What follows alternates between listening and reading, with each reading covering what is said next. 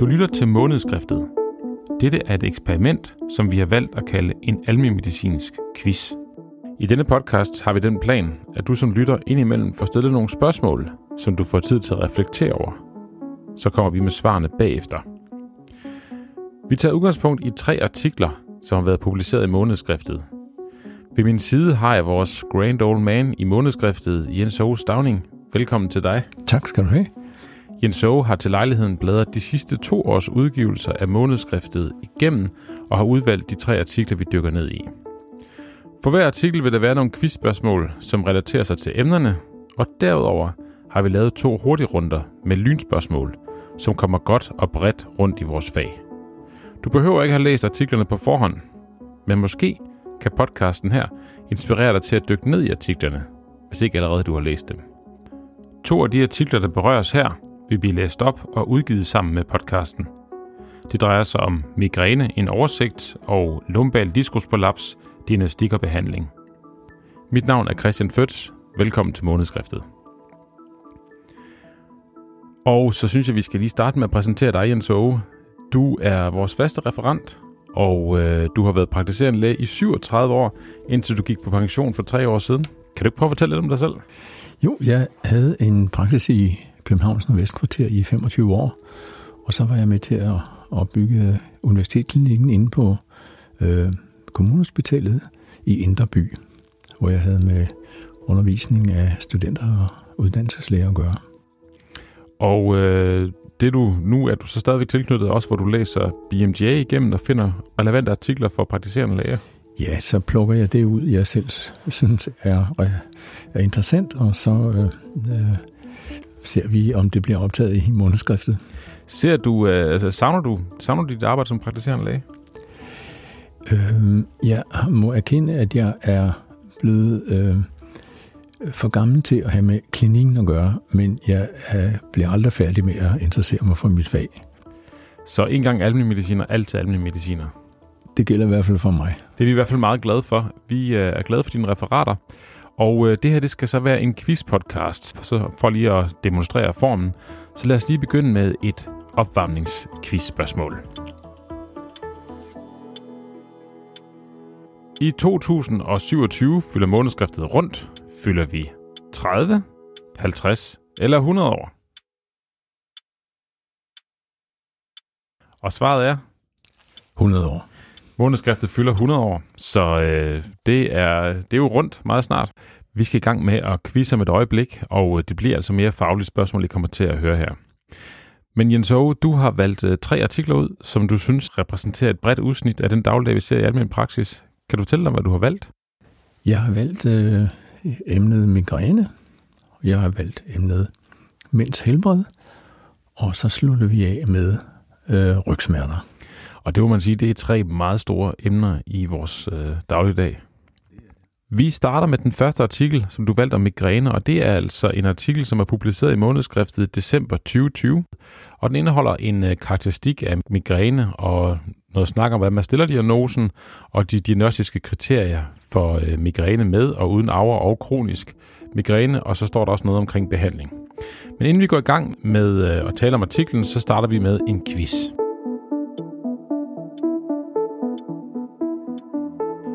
Det første spørgsmål er, hvad er livstidsprævalensen for migræne? Er det 5%, 10% eller 15%? Så hvad er livstidsprævalensen for migræne? 5, 10 eller 15%?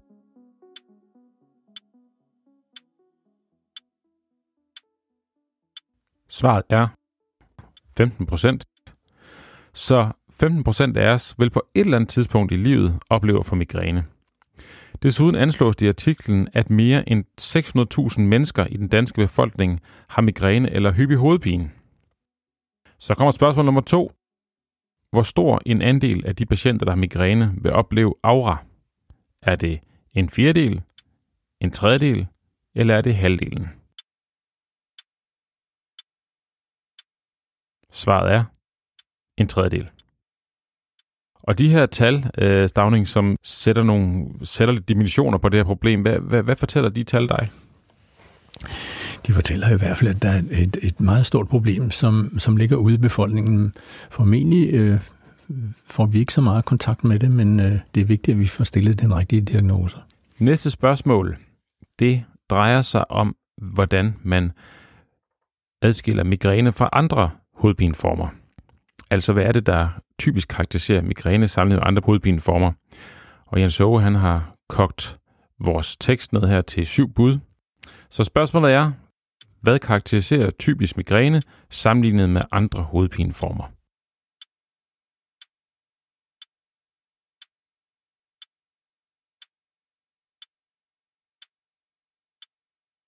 Du får svarene her i nogle bud.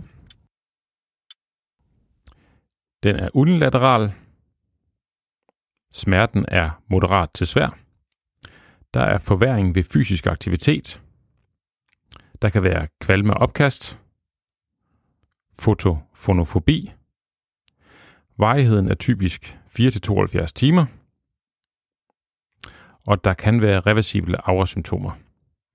Det var nogle af de ting, som du øh, kogte sammen, som var noget af det, der, der karakteriserer migræne sammenlignet med andre hovedpineformer. Så den artikel, som vi øh, refererede til, den hed som sagt Migræne, en oversigt, og den udkom i december 2020.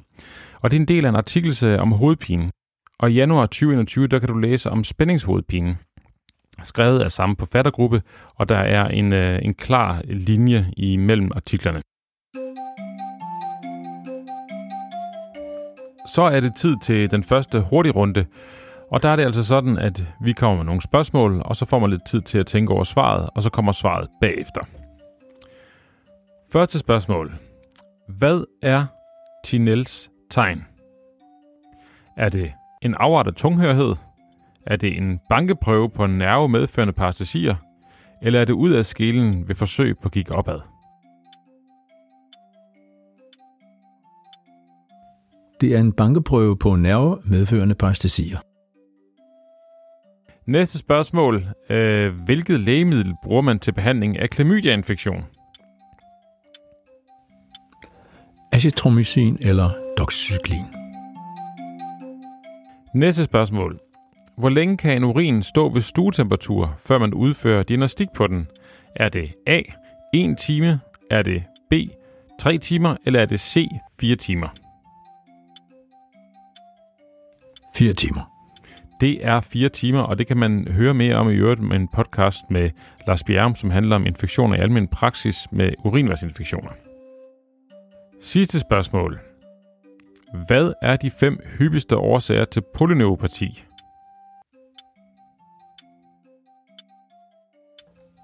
Svaret er idiopatisk,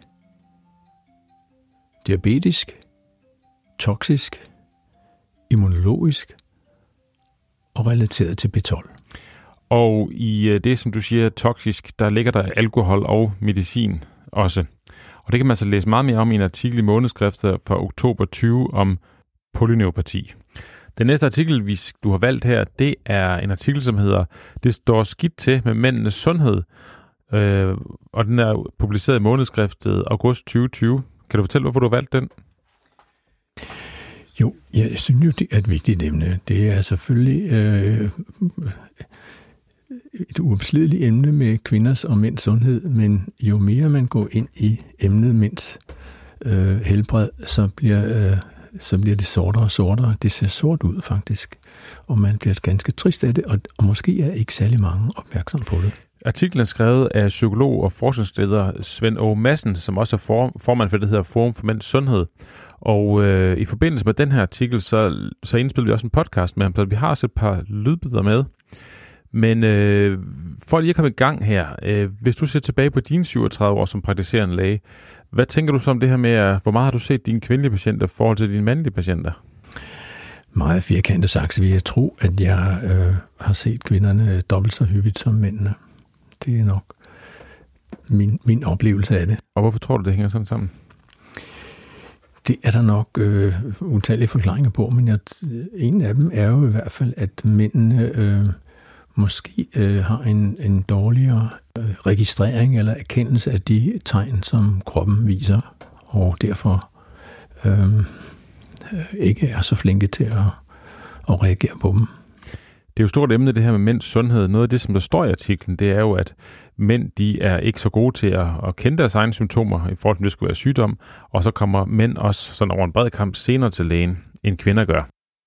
Og nu kommer vi til det første quizspørgsmål, og det lyder sådan her. Forekomsten af kræftsygdommen er højere for mænd end for kvinder. Og hvor mange procent er det så? Er det 3, eller er det 7, eller er det 20?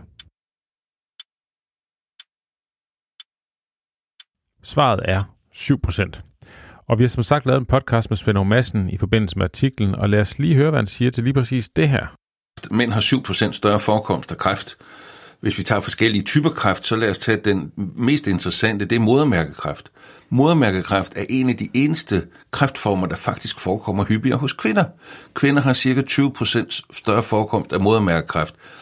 Så skulle man tro, så var mændene endelig røget af krogen, men så lykkedes det fandme mænd at dø 50% hyppigere af den eneste kræftforekomst, der faktisk forekommer hyppigere hos kvinder. Så dødeligheden for kræftsygdom, den er altså større for mænd, end den er for kvinder, selv for malin melanom, som kvinder bliver ramt af i højere grad.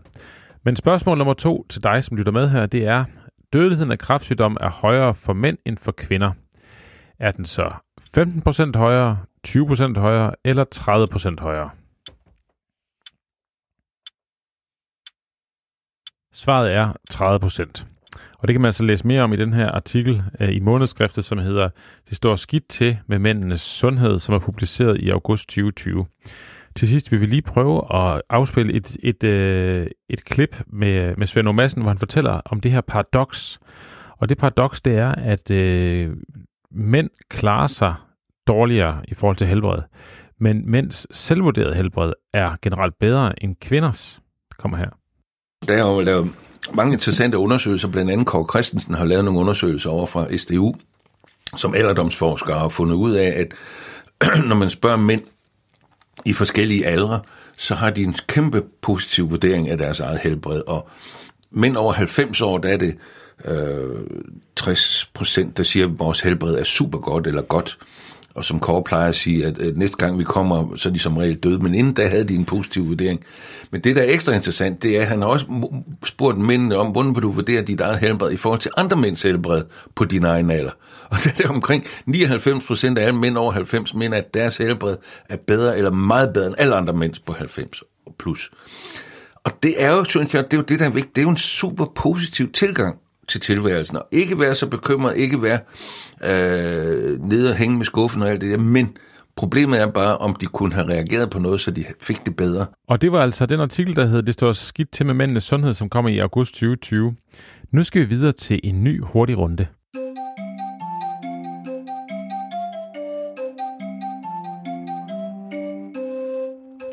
Hvilke fund ved et barn får dig til at tænke cerebral parese? Sideforskel i bevægemønster, dårlig hovedkontrol, hyper- eller hypotoni, ufrivillige bevægelser, forsinket psykomotorisk og finmotorisk udvikling. Og det kan du læse mere om i september 2019. Næste spørgsmål. Hvilke muskler indgår i rotatorkoffen?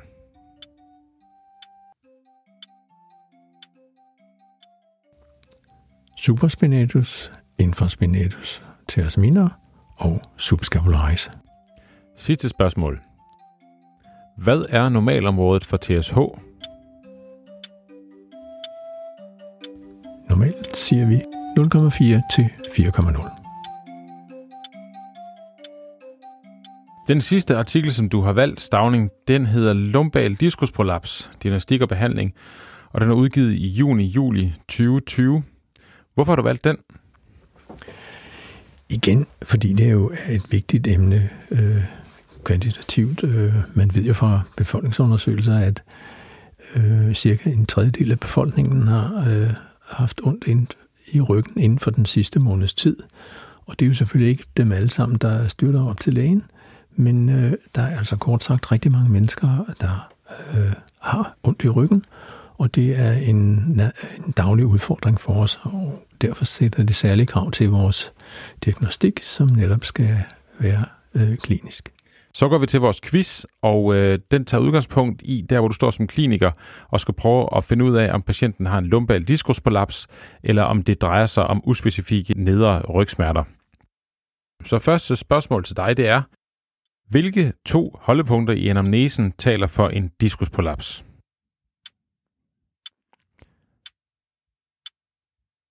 Svarene er, ifølge artiklen her, unilaterale bensmerter, typisk til under knæniveau, og parastesier i det involverede ben. Næste spørgsmål. Hvilke to holdepunkter i den objektive undersøgelse taler for en diskusprolaps? Svarene er, ifølge artiklen, positiv nervestrækstest, eller det vi kender som LASIK, med reproduktion af kendte smerter til benet. Og det andet er neurologiske udfaldssymptomer, nedsat muskelkraft, fravær af senreflekser, sensoriske udfald. Stavn, jeg ved jo, at øh, du har i dit arbejde som praktiserende læge, har du lagt meget vægt på at have en systematik omkring dine objektive undersøgelser. Øh, blandt andet rygundersøgelser, men det gælder også skulderundersøgelser og andre øh, undersøgelser. Øh, jeg tror, for det første er det jo vigtigt, at øh, man husker det, man har lært en gang, og det er jo, at der er en videnskabelig systematik i det, øh, i det man gør, og øh, øh at det hele ikke bare er sjasker. Øh, med hensyn til rygundersøgelse øh, har jeg øh, lavet min egen standard, øh, og fordelen ved det er, at så har man det ligesom øh, rækkefølgen på rygmagen, og det kan gøres så på, på under 5 minutter. Du har lyttet til en podcast med titlen En almindelig medicinsk quiz. Denne podcast var et eksperiment, hvor vi har afprøvet quizformatet. Vores intention var at stimulere til refleksion for at øge læringsudbyttet. Vi har taget udgangspunkt i tre artikler, som du kan finde i månedskriftet. Stor tak til dig, Jens Åge, for dit arbejde for at udvælge de tre artikler. Men endnu større tak til dig, som lytter med. Vi vil meget gerne have nogle kommentarer fra dig. Er quizformatet noget, der kan tænkes ind i podcast i fremtiden? Vi hører meget gerne din mening. Skriv til os på podcast mpl.dk. Husk, at de to af de omtalte artikler om henholdsvis migræne og lændesmerter findes med oplæsninger, og at der findes en hel podcast om mænds sundhed med Svend Madsen.